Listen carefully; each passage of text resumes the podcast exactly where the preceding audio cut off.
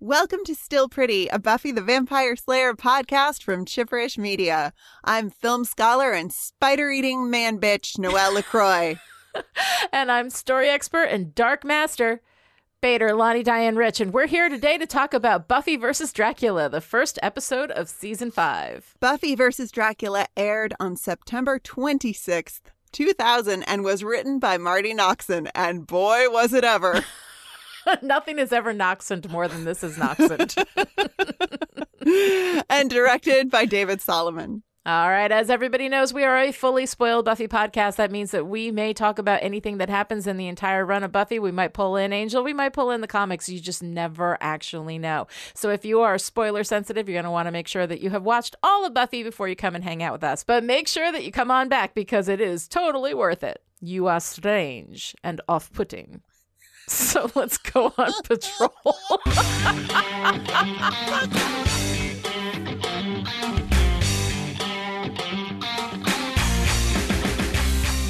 In Buffy vs. Dracula, we open with Buffy sneaking out of her bed in the middle of the night to go on patrol, leaving Riley alone and Joyce apparently with her music playing really loud.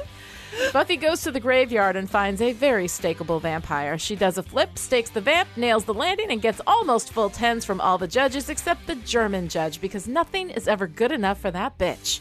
I can say that. I'm German. Buffy gets back in bed with Riley, and he is none the wiser, which is usually the case with Riley. His brain situation isn't improved when Buffy nails him in the head with a football the next day at the beach, which has become the gif that keeps on giffing. Oh, sorry. Willow starts a fire that leads to a torrential downpour that runs them off the beach. Later that night, with the rain still pouring, two guys are unloading a big coffin shaped box off a truck. A hand busts out of the box and kills one of them with a single swipe. The next day, Willow is at Giles's scanning his entire library into the computer, but isn't happy when he tells her why. He's going back to England. She tries to talk him out of it, but he knows he's not needed there anymore. Joyce and Buffy have dinner, and when Joyce suggests they spend a little more time together, Buffy begs off, itching to get out into the night and slay. While out, she bumps into a tall, exceedingly pale man with a weird accent who is clearly demonic, and during the ceremonial pre slay banter, he formally introduces himself. I'm Dracula. Get out. While Willow discusses the moral implications of secret keeping with Xander while walking through the graveyard to meet up with Buffy, Buffy and Dracula chat. Dracula tells her that her power is rooted in darkness, and Buffy denies it. She gets annoyed and tries to stake him, but he turns into smoke. Willow and Xander show up, and Buffy tells them it's Dracula. Drax says now is not the time and turns into a bunch of bats like a gothy drama queen. They go back to Giles's to report in about the sexy new Dracula in town, and when Giles says they'll need to separate fact from fiction, Willow loudly points out how valuable that insight is. Riley and Xander want to go and slay the guy, but Buffy decides it's best to hang back and figure out what they're dealing with first. Riley is, of course, insecure about sexy new Dracula, and Buffy reassures him. A similarly insecure vibe is playing out between Xander and Anya, as she remembers how sexy Drac was back in the day. While they talk, they are quietly stalked by a wolf on the rooftops. Anya goes home, and Xander walks away on his own. Dracula apparates before him and immediately puts the whammy on Xander. Come on, puppy shirt. Pucker on up because you can kiss your pale ass good. Silence. Yes, master. Riley goes to Spike's crypt looking for information on Dracula. Of course, Spike knows him too, but isn't too impressed by him. Riley reports that Dracula is in town gunning for Buffy, and he wants to take him out. Spike tells Riley that he's no match for Dracula, and Riley knows it's true, so he threatens Spike. At home, Buffy sleeps while Dracula enters her room as smoke. He asks her about the scar on her neck where Angel bit her, and then bites her in the same spot. And she lets him. I can feel your hunger. The next morning, Buffy wakes up with a fresh wound from Dracula's bite, and she covers it with a scarf. At Giles's, Xander is clearly serving the Dark Master. Bader. While they gather to figure out how to beat Dracula. Willow has done the research, but only because Giles told her where to find it and says that Dracula likes to make a connection with his victims, controlling their minds and appearing in dreams. Buffy tries to leave, but Riley chases after her, accusing her of being under the thrall of the Dark Prince as he pulls the scarf from her neck and reveals the bite to everyone. They decide that Buffy needs to hide while Giles and Riley search for Dracula, and Willow and Tara de invite Drac from the house. Xander says that Buffy can hang out at his place. Once there, he stuffs Anya in the closet and suggests a change of plans to Buffy. I'm supposed to deliver you to the master now. There's this whole deal where I get to be immortal. You cool with that? Take me to him. Xander delivers Buffy to Drac's mansion, and Buffy tries to resist, but she's still under his thrall. He tells her that once he turns her immortal, he will tell her all about her power and what she can do. She refuses the offer, but she doesn't sound that sure about it. Meanwhile, Giles and Riley break into the castle and get immediately separated. Riley bumps into Xander, who says that if Riley wants to get to the Master, he has to go through him. He barely gets the words out before Riley punches him in the face and knocks him out. Elsewhere in the castle, Giles falls into a paranormal porn movie. You would be the three sisters, yes? Uh, I'd heard that you were a myth. Obviously erroneous. Ah! Yeah. Dracula offers Buffy a taste of his blood, but says that it's not enough to turn her. Basically, the vampire version of just the tip. She does it and flashes on the source of her own power, and it wakes her up. She shoves him across the table and is no longer under his thrall. She fights him. Riley pulls Giles out of the paranormal porn pit, and they go look for Buffy. Buffy and Dracula fight, and she manages to stake him. Giles and Riley find her, and she tells them that Drac is Eurotrashed. And then Xander rushes in with a flaming torch and a hell of a grudge. I'm sick of this crap. I'm sick of being the guy who eats insects and gets the funny syphilis. As of this moment, it's over. I'm finished being everybody's butt monkey. The next day, Giles calls Buffy to his house to give her the news that he's leaving. But before he can tell her, Buffy has something to ask him first. She wants to understand her power, but she's afraid. She needs him to be her watcher again. She asks him what he wanted to talk about, and smiling, he says, nothing. Later, at the house, Buffy tells Joyce that she and Riley are going to the movies, and Joyce has a suggestion. Buffy, if you're going out, why don't you take your sister? Mom! Okay, so Noelle, here we are, the beginning of uh, Buffy the Vampire Slayer season five, and I have to say I am very, very excited because I love season five so much, but I've never been a big fan of this episode. So I'm curious what you thought of it. I had again, once again, I had kind of forgotten this episode. Um, It's forgettable. it's, I mean, it's forgettable, and it's it's a weird way to open a new season, but also not really. Um, yeah. in a way, I mean, as I was watching it, the question that I kept, like the question that kept coming to me was, "Is this camp?" It Yeah. feels really campy. Um, Mhm. and just over and over and over again i'm like how how now how serious do i take this basically is what i was Right. asking myself Mhm. and i i've i feel sort of conflicted because it doesn't feel like buffy really Right. Right. but i like Mhm. it like i enjoy the Yeah. ways in which it doesn't feel like buffy um Mhm. and I think, I think this is camp. I mean, in some ways, it Okay. really seems to be, right? So, Yeah. and for definitions of camp, um, the aesthetic, you can look to Susan Sontag's 1964 essay, Notes on Camp, where she mentions key elements of camp being artifice, frivolity, naive middle class pretentiousness, and shocking excess. uh-huh. So that's, I mean, that's like real scholarly. if we want to bring it Right, down just a little bit, we can talk about camp and its association with the word cheesy. Camp gets called Uh-huh. cheesy a lot. yeah. Um, hmm which is a word I personally bounce off pretty hard because it also Mhm. strikes me as a word that gets lobbed at things of or pertaining to femininity or things that are Yeah. deemed effeminate, aka Mhm. unmanly, aka the patriarchy is why we can't have nice things. yeah. But Mhm. camp actually it, camp is listed among synonyms for effeminate. Oh, interesting. which I find interesting and problematic to use my favorite phrase. Um, Yeah. and there is something, there is something really, I mean, there's something very feminine and very effeminate about this episode, and I'll get to that in a Mhm. moment. Um, but there's also this seriousness and weight to the potential ridiculousness of this situation, right? Yeah. Dracula, like the Dracula, the most famous The vampire, vampire. possibly ever, Right. Mhm. is in Sunnydale, and the show is playing it completely straight. right. I mean, Mhm. And of course, seriousness is in the eye of the beholder. So, right. you know, and similarly, what can be a joke is in the eye of the beholder. But Buffy versus Dracula feels to me both very serious and very not serious. yeah. We're joking the Mhm. whole time, but also absolutely not joking. Right. And to me, that is camp as a row of tents. it's funny. I've never really thought about it as camp because camp to me, I've never made the association with uh with effeminate, but now that you bring it up, like I can see where where that association comes from. And the fact that it's you know it, as a list of synonym, synonyms clearly you're not the only person to have seen that.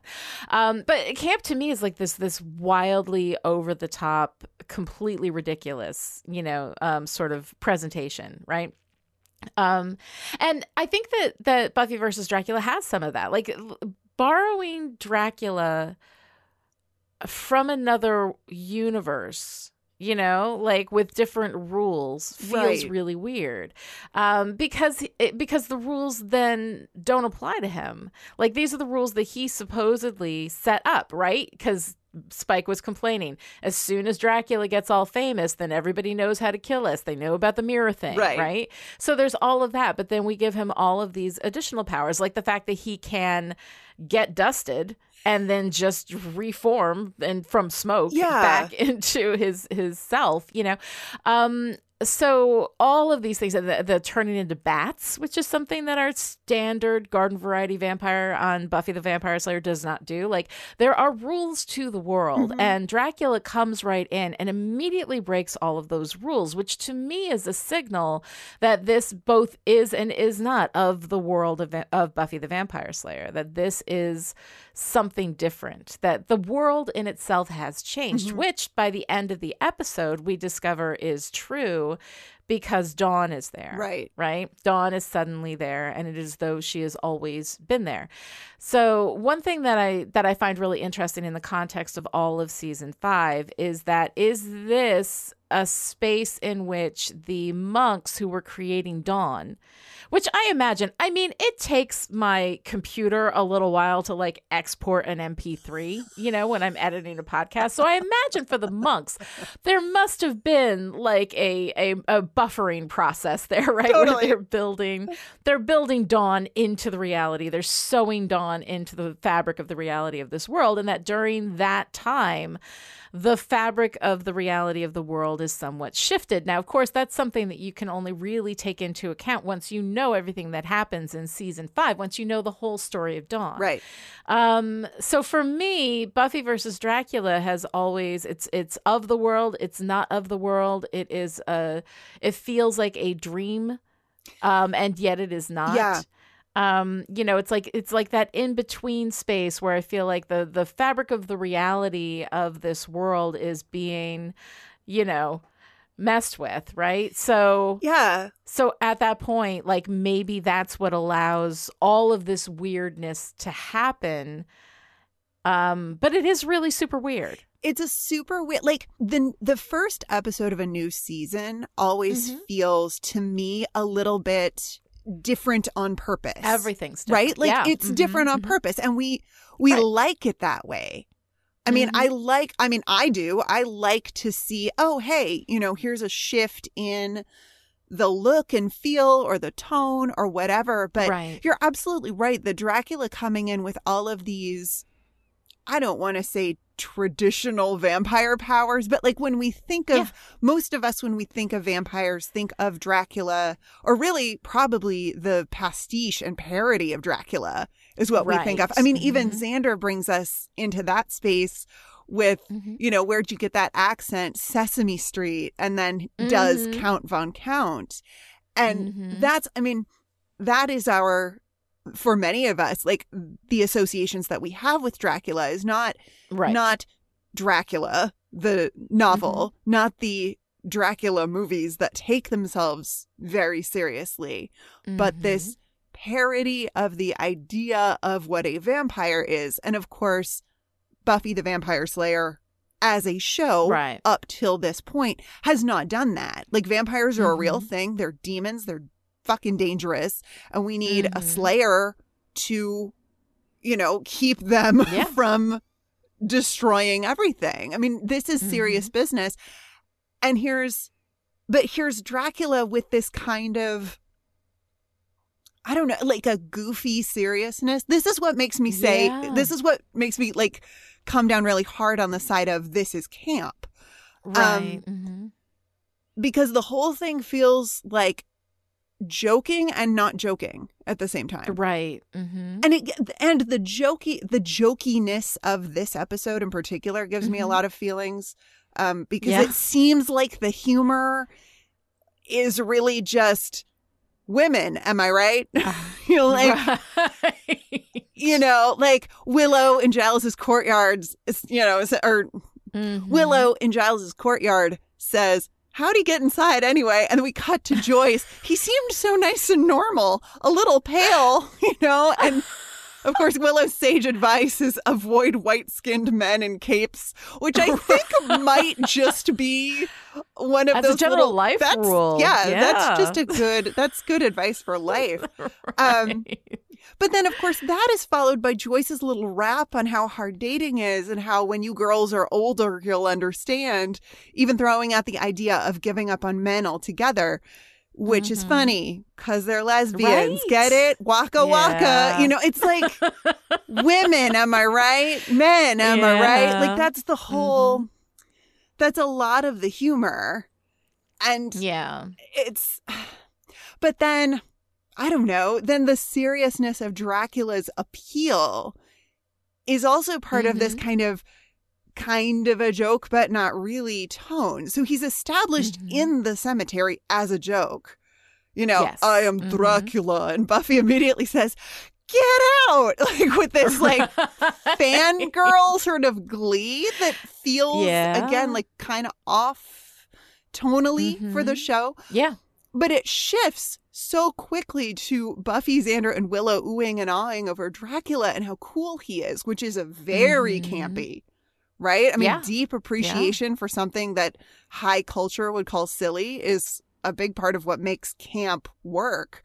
Um, And it's Mhm. also just delightful, in my opinion. I love them very fun. geeking out over Dracula and how cool he is Um, Mhm.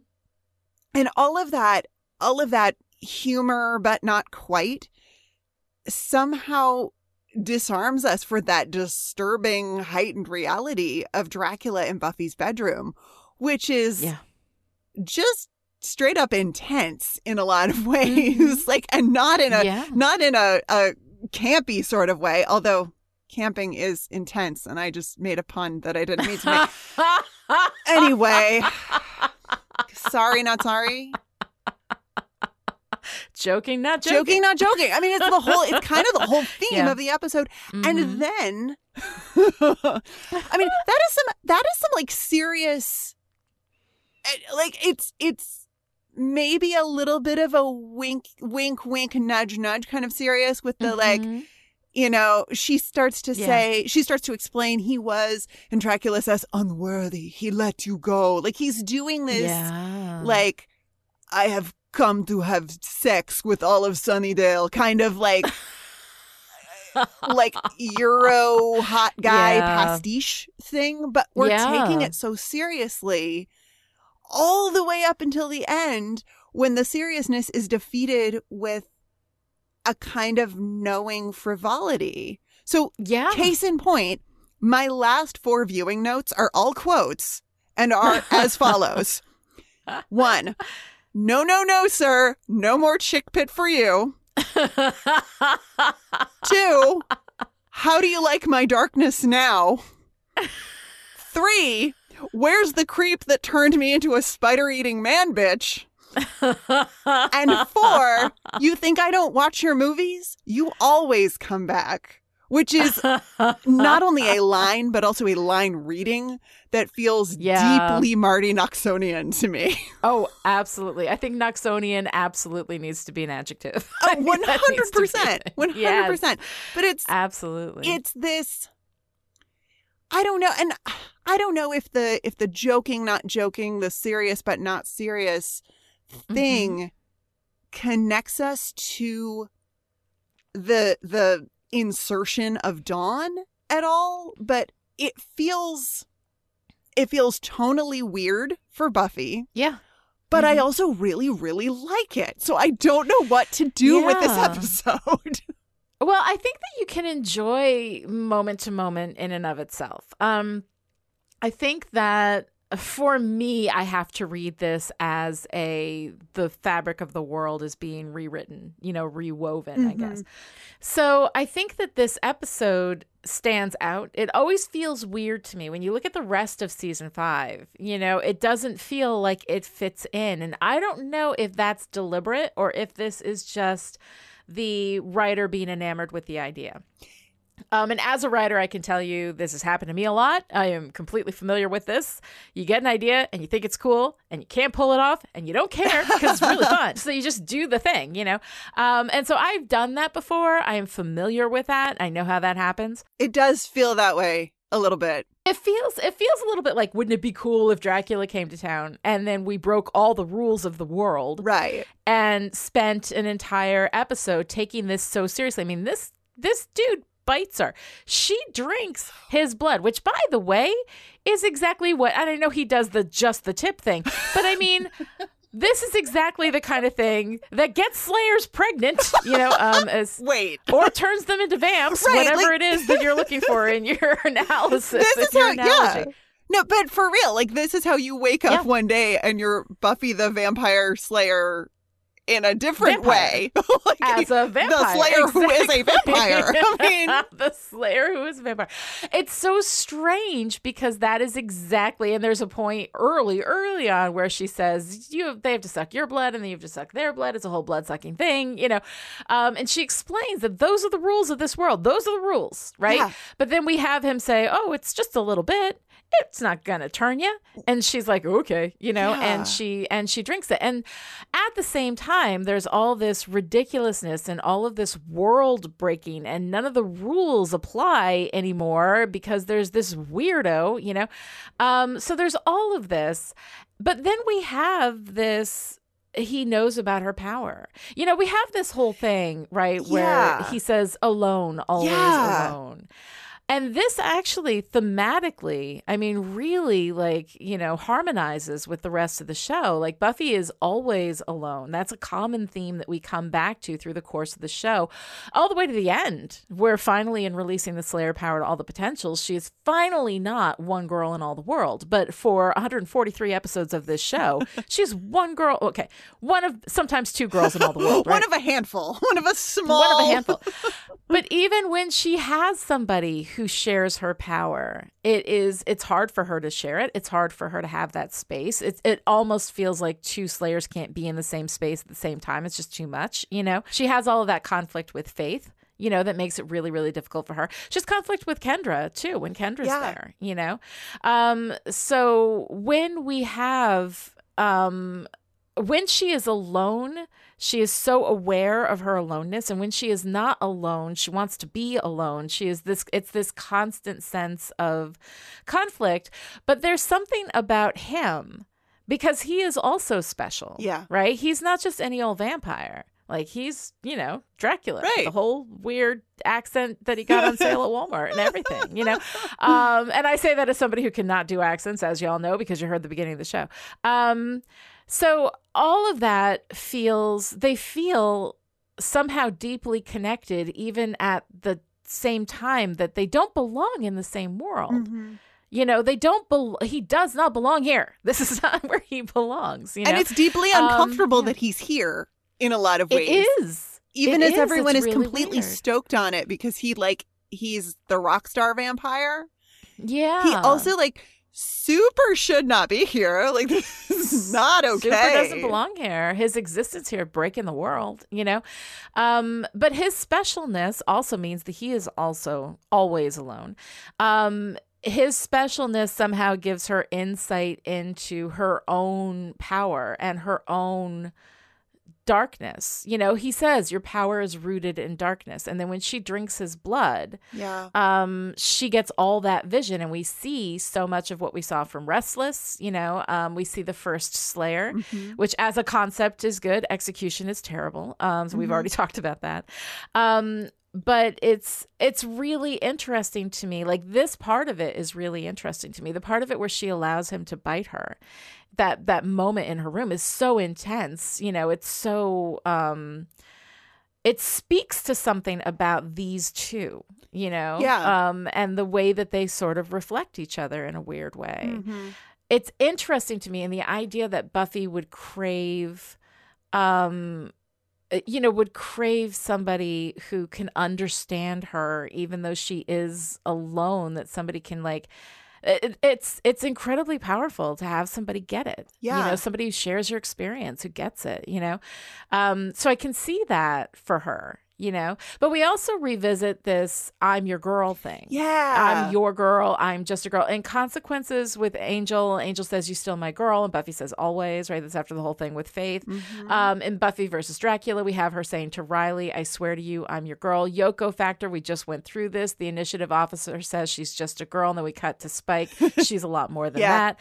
Um, in the gift, we have "You're just a girl." That's what I keep trying to tell everybody. Right, which we'll see at the end of this season. Um, and it's always, you know, one girl in all the world. We always have that. So there's this automatic equating of weakness, ineffectuality, being property with the idea of quote unquote girl. Right. And that's something that Buffy self identifies with, but also her Slayer power directly contradicts that, you know? Yeah. And that Slayer power, here she is giving herself over as ownership. I am your girl, right? She says that directly. She says that to Angel. She says that to Riley, you know? Mhm. Um, and then, but then the Slayer part of her cannot be owned. You know, even even to the first Slayer, you are not the source of me. For this discussion, we'll ignore the all the racist implications that were in Restless. We already talked about that.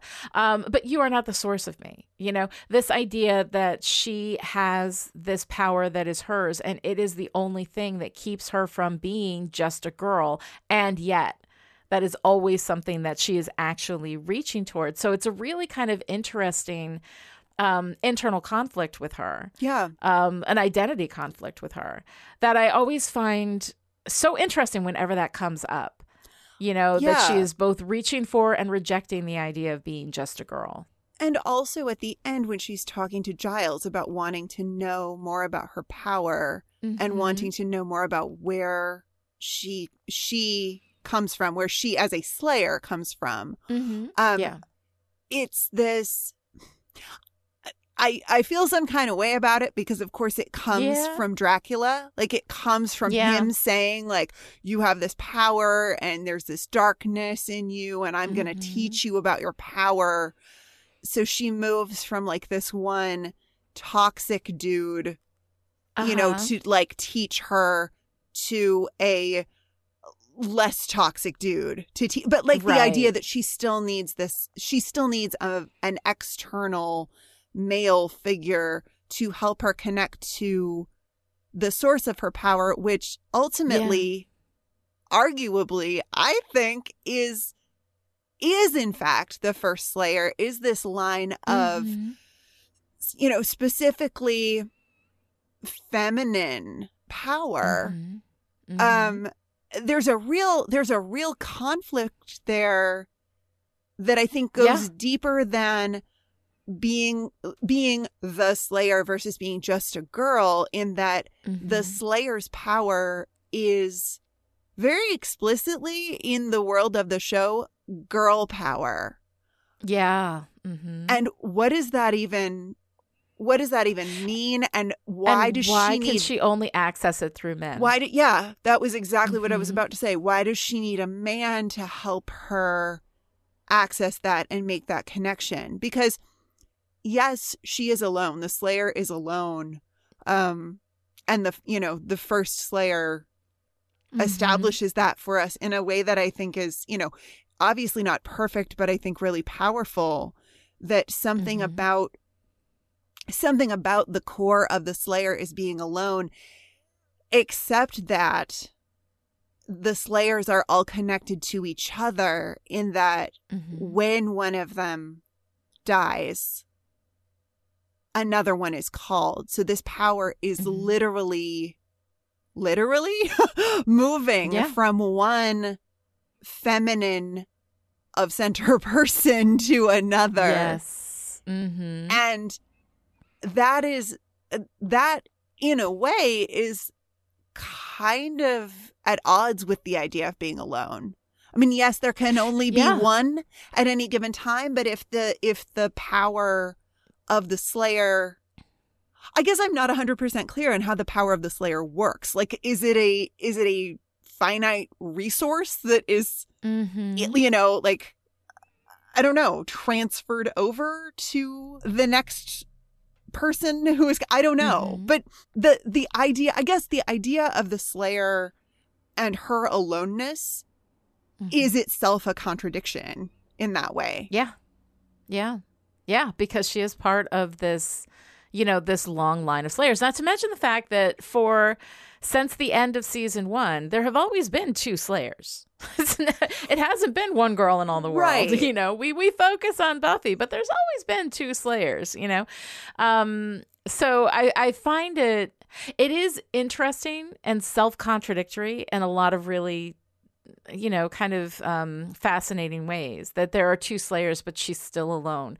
That it is a feminine, is an inherently feminine power that she can only access through men, right? Yeah. Um, which I find both.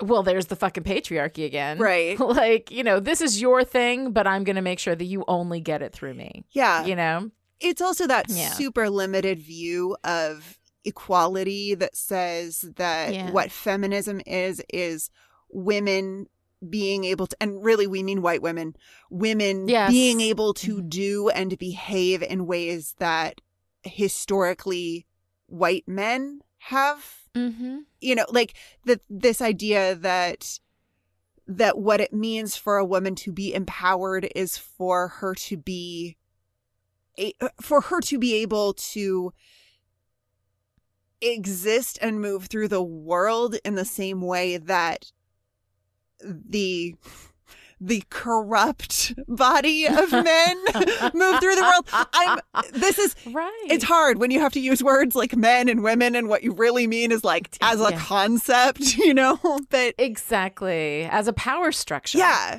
yeah You know? not Yeah. individual men and not individual Yeah. women and not mm-hmm. individual you know non-binary Right. and genderqueer folks but these ideas that we have about the systems that are in place and this is Yeah. you know it's like a it, this is a big discussion to be having around the idea of like what makes the slayer but i can actually i can bring us back to buffy versus dracula Mhm. because she asks him she says do you know what a slayer is and he says do you in this like Yeah.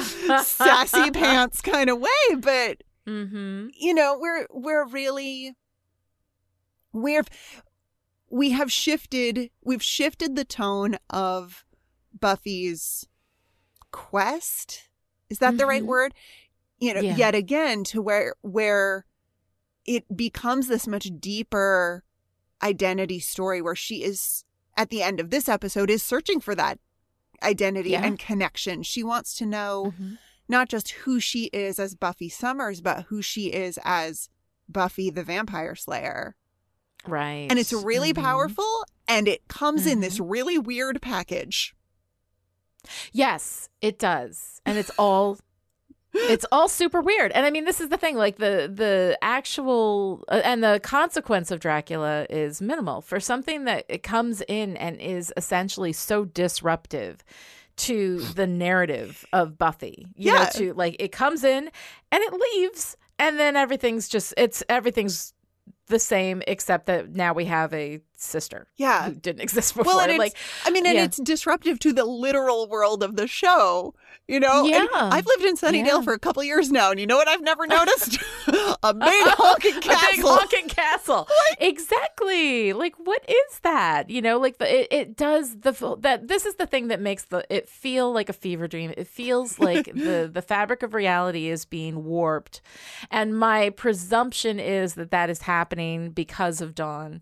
And that once the once whatever tear in the fabric of reality that the monks had to do in order to create Dawn is sealed up again, then we go forward and Dawn is the only weird thing. Right. You know? Um so so I find in that context Dracula fits for me with this extra textual kind of head canoning that the that the fabric of reality is is being warped at this time. Um so nothing is gonna be real, everything is gonna be heightened. It is it is through the looking glass, you know, it's Alice in Wonderland. Like this is a little bit of kind of what we're what we're doing.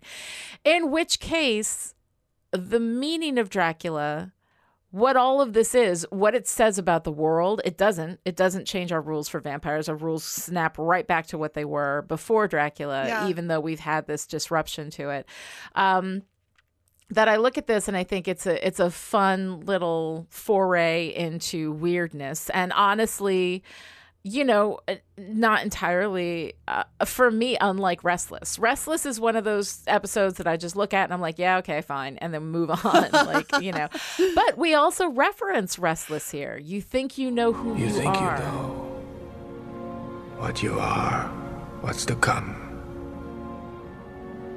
You haven't even begun. that to me cements this more into the mythology of Buffy than necessarily to the narrative of Buffy. That this feels more like that kind of dream. Yeah. Well, and to be honest, rewatching this episode the first time through after having not seen it for a long time, I was Mhm. not clear on how much of the episode until really late in the episode, I wasn't clear on how much of this was waking life and how much of it was Yeah. Buffy's dream life. I kept Yeah. in addition to asking myself, is this camp? I kept think I kept going, wait, is this a dream? We know he can show up Is in a dream? dreams. Is it all a dream? Maybe it's all a dream.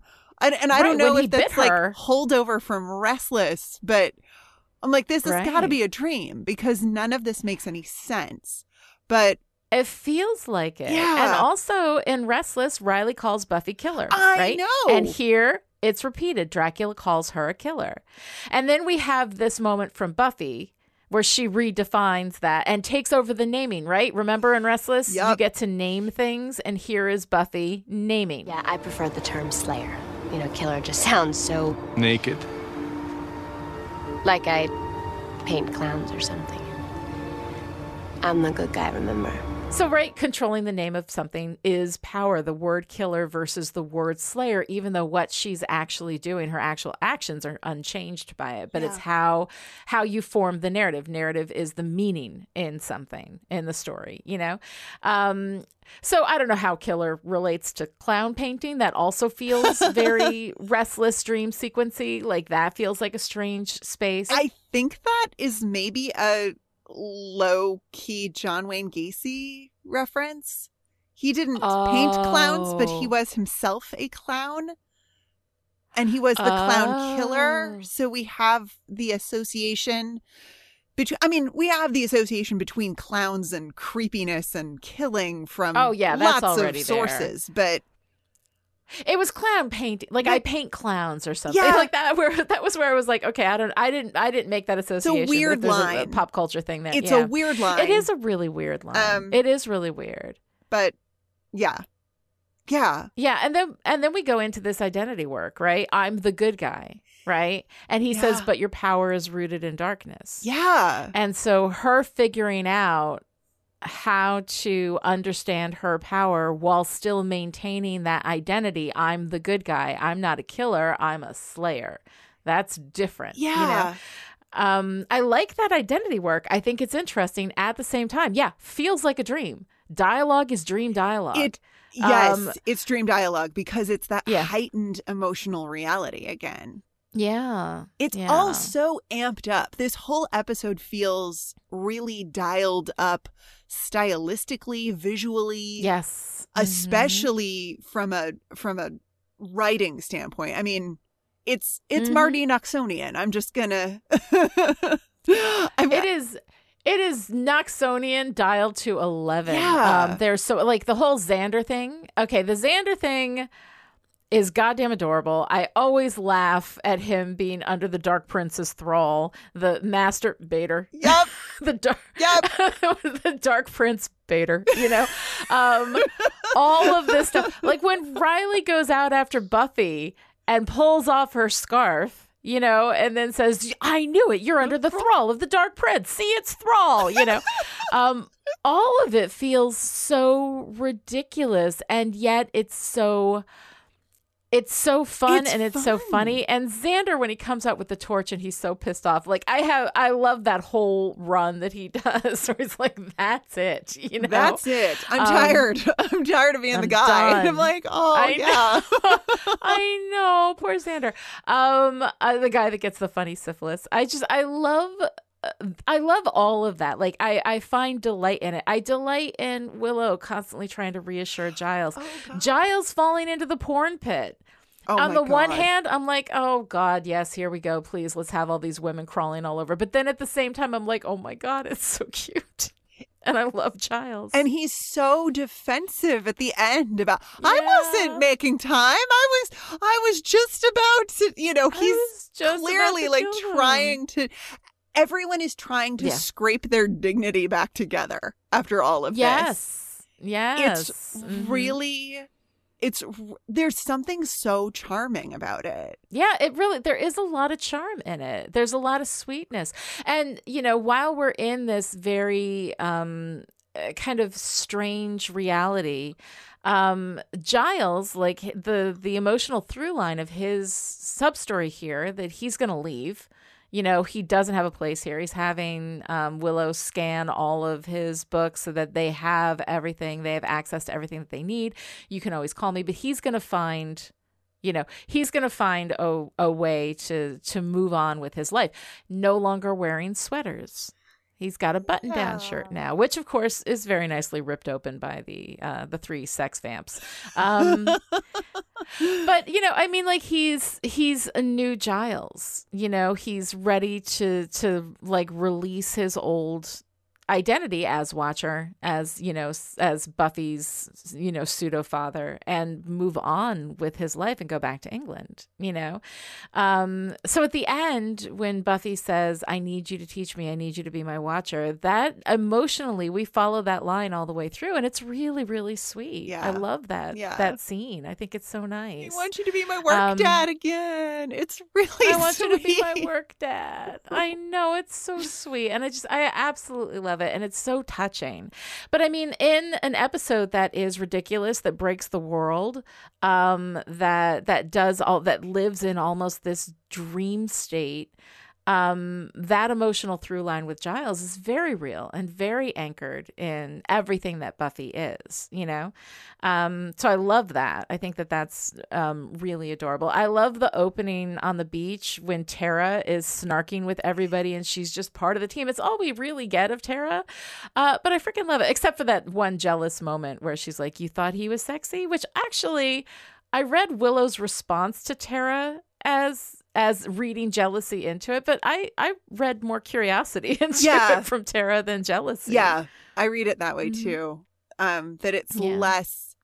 Maybe maybe there's a little, a little tinge of jealousy or insecurity there on Tara's part, Yeah. but mostly. It's Willow doing the kind of oh shit backpedaling thing when you realize oh I said something wrong. Oh, I said something that perhaps I should not have said, or have That- given, I should have given more context. Yeah. Let me let me layer some context onto let me this just that I've, yeah that I've let me dropped just here. go back Yes. and like ret retcon some meaning into what I just said. Exactly. So Tara's not in this very much, but I love where she is. I love how she's here. You know, Yeah. um, it's all it's nice to see her being truly, truly part of of the group. Um, so that was really fun. There's a lot of stuff in here that's really fun. I love Anya. You know, remembering her Oh, her God. times with uh with Dracula. And welcome to Um, season yeah. five and Emma Caulfield in the opening credits. I I know. squealed. I'm so excited. I love her So so, much. I mean, I I hate that they don't give her they don't give her more to do. They don't give her everything that she's capable of doing. But what she does is always brilliant. She's always wonderful. I love her in every you know, every scene that she's in, even when they're making her the comedy mule. I just I love her. She's so great. Yeah. Um, so she's really fun. Um, Riley. Um, okay, here's Do you have a moment of Riley?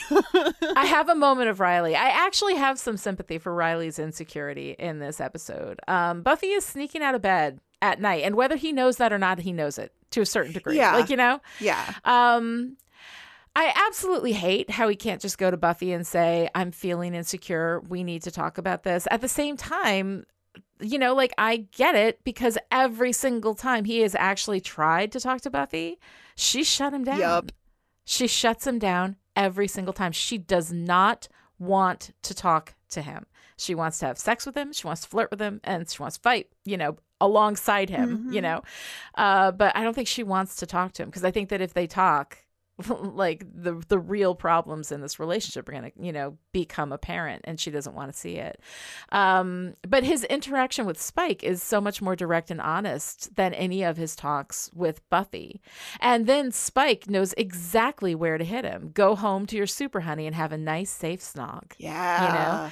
Um spike i love how spike can always see to the heart of everything and spike is adorable in his response to dracula Spike too. on Dracula is Mhm. among my favorite things in this episode. I mean, for all of his queerness, and I don't mean Mhm. gayness, I mean outside of the normness.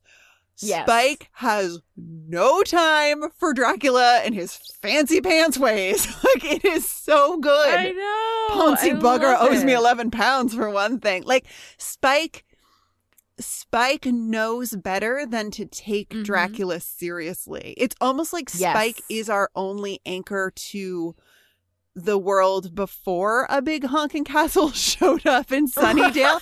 Like.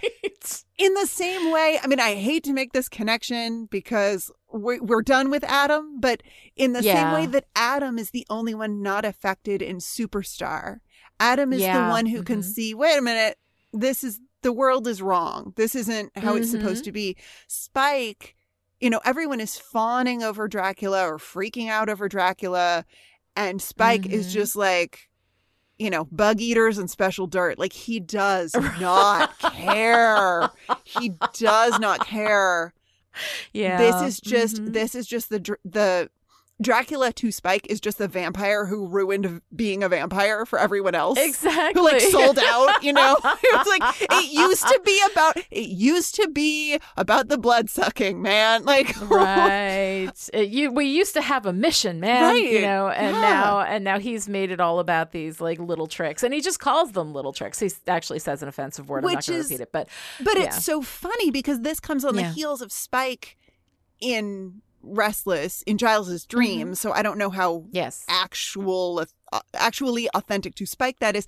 But Spike in Restless doing his whole showbiz Mm-hmm. Yep. gig where that's exactly what Dracula is. that's right? what Dracula You know? is. So Yeah. I I don't know. I don't know. think that Dracula, I think Buffy versus Dracula is deeply, deeply tied into Restless. That it is almost, it feels to me like a dream sequence. Yeah. You know? Um, and then, of course, at the end, we get Dawn. Yes. Hello, sweet summer's child, right? you know, uh, we're going to talk about her in a lot more detail later, but this is a, um, a an unsettling moment, a destabilizing, a world destabilizing moment at the end of this episode in which we are living in reality, but reality has suddenly been completely shifted. And that seems to be all of Buffy versus Dracula is it's reality, but you know, it's not really reality. It's a weird reality. It's a different reality. Everything from here is going to be different. So Buffy versus Dracula has always been tough for me because I I don't like the way that it mucks with the reality of the world. I like for my world to stay consistent in its reality. Somewhat less shifty. Thank you very much. somewhat less shifty and that and a lot of that has to do with my own personal experience and my actual life um you know so i mean i understand that i may be a little bit more sensitive to that than than a lot of other people and and less forgiving of it than a lot of people at the same time i think that the way that buffy versus dracula kind of reflects restless um speaks to a dreamy uh, half reality half not space um and there are some really good and fun things in it but you know, Noelle, what are you wearing?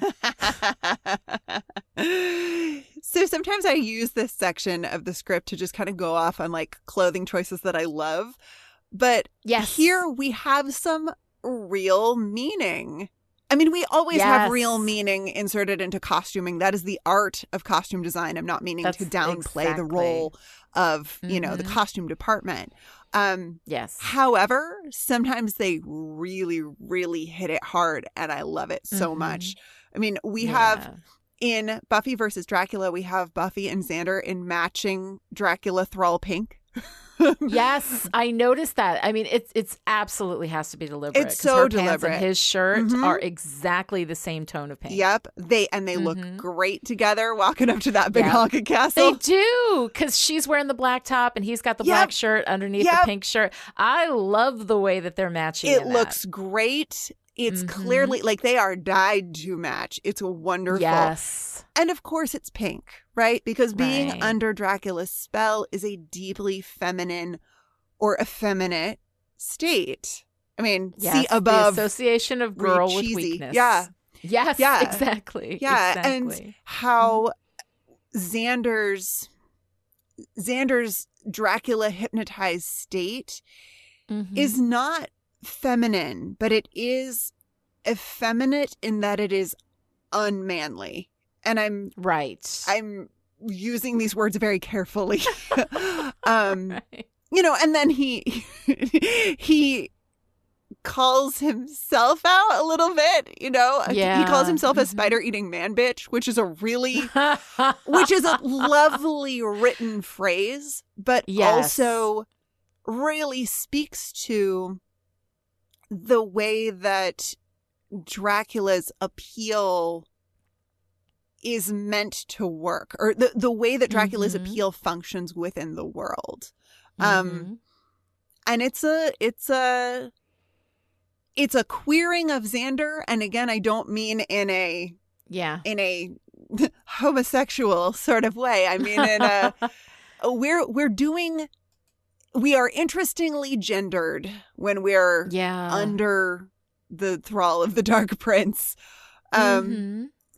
and I do want to I want to link that back to ideas of camp and being cheesy. I mean camp Mhm. in that context, in the context of aestheticism connects Mhm. to connects to actual literal queerness within the world. It comes from a French word concept. I'm not Mhm. going to get into the history lesson of that, but there is a there is absolutely a queerness to camp and in that there is a queerness to the thrall of the dark prince Mhm. um yeah. And we sum it up visually in the costumes with pink for some Yes. reason i i don't know Mhm. pink for girls but there's also i mean there's a lot of pink in this episode actually Mhm. um anya is rocking a pink two-piece at the beach and she looks just adorable Willow and Tara are kind of couples matchy again with Yes, their fuchsia tops and skirts. Mhm. And Willow's crushed velvet, not quite a muscle tee with the giant rose on it, feels so representative of Willow's funky fashion sense, but with a little bit of a grown up edge to it. Mhm. You know, of Mhm. course, new season, Yeah. everybody looks a little bit more grown up. Um, yeah. hmm Plus, that top in particular is giving me Gertrude Stein, Roses a Rose is a Rose vibes, and Georgia O'Keeffe looking at flowers real close up vibes. And I just love a redhead in fuchsia vibes. So Yeah. I'm just, I'm so for it. I'm so for Willow's whole look in this episode. It feels very Willow in It a is. we are now on Mhm. we are now in a new space with Willow. place. Yeah, which I really super love. I loved all of that and actually noticed it. I usually don't notice the outfits, but I noticed it this time, so I'm feeling very proud of myself. um, all right, so what's your girl power moment of the week? Oh, not with a girl pal bit. It is a tie between How Do You Like My Darkness Now and You Think I Don't Watch Your Movies. Um, right. And in fact, I might have to give it to You Think I Don't Watch Your Movies because that fits so nicely into the whole parody, pastiche, campiness of this episode. Yeah, throwing in a little genre savvy, Yeah. you know, on top of it. Yeah. So yeah, that is it's very very fun. I like the how do you like my darkness now? I thought that was a really good moment, but because everything in this in this episode is so dialed up, I think that line would play a lot better in something that was a little more anchored in reality. The How Do You Like My Darkness Now line? How do you like my darkness? Yeah. now. yeah, Yeah, hmm I think you're right about yeah. that. All right. So what's your favorite part? it is Riley saying, No, no, no, sir, no more chick pit for you. just, first off, just a delightful line. It's just, it Mhm. is well written, well delivered. It's Riley Yeah. at his cowboy guy best. And I Yes. just love the pairing of Riley and Giles. Giley? Yeah, it's kind of sweet. Riles? I, you know what? Never mind. Never mind. That is not an avenue we need to explore. Um, I I love Riley being cowboy guy. I'm sorry. no, I, I think it's very nice. I like Riley being cowboy guy too. Uh, but my favorite part is the Giles when Giles uh, Giles's face when Buffy asks him to be her watcher again. Um, knowing what all of that means to him, especially when when Buffy doesn't know, Buffy doesn't have that Yeah. context. She doesn't know that he's planning on leaving. yeah. Um, I love that. It's just the sweetest. And and with everything with all the reality of this episode being so thrown in the air, having something that is emotionally anchored for me was really really nice in this episode. Yeah. And bringing it back around to that relationship that we love between the two of Mm-hmm. Them.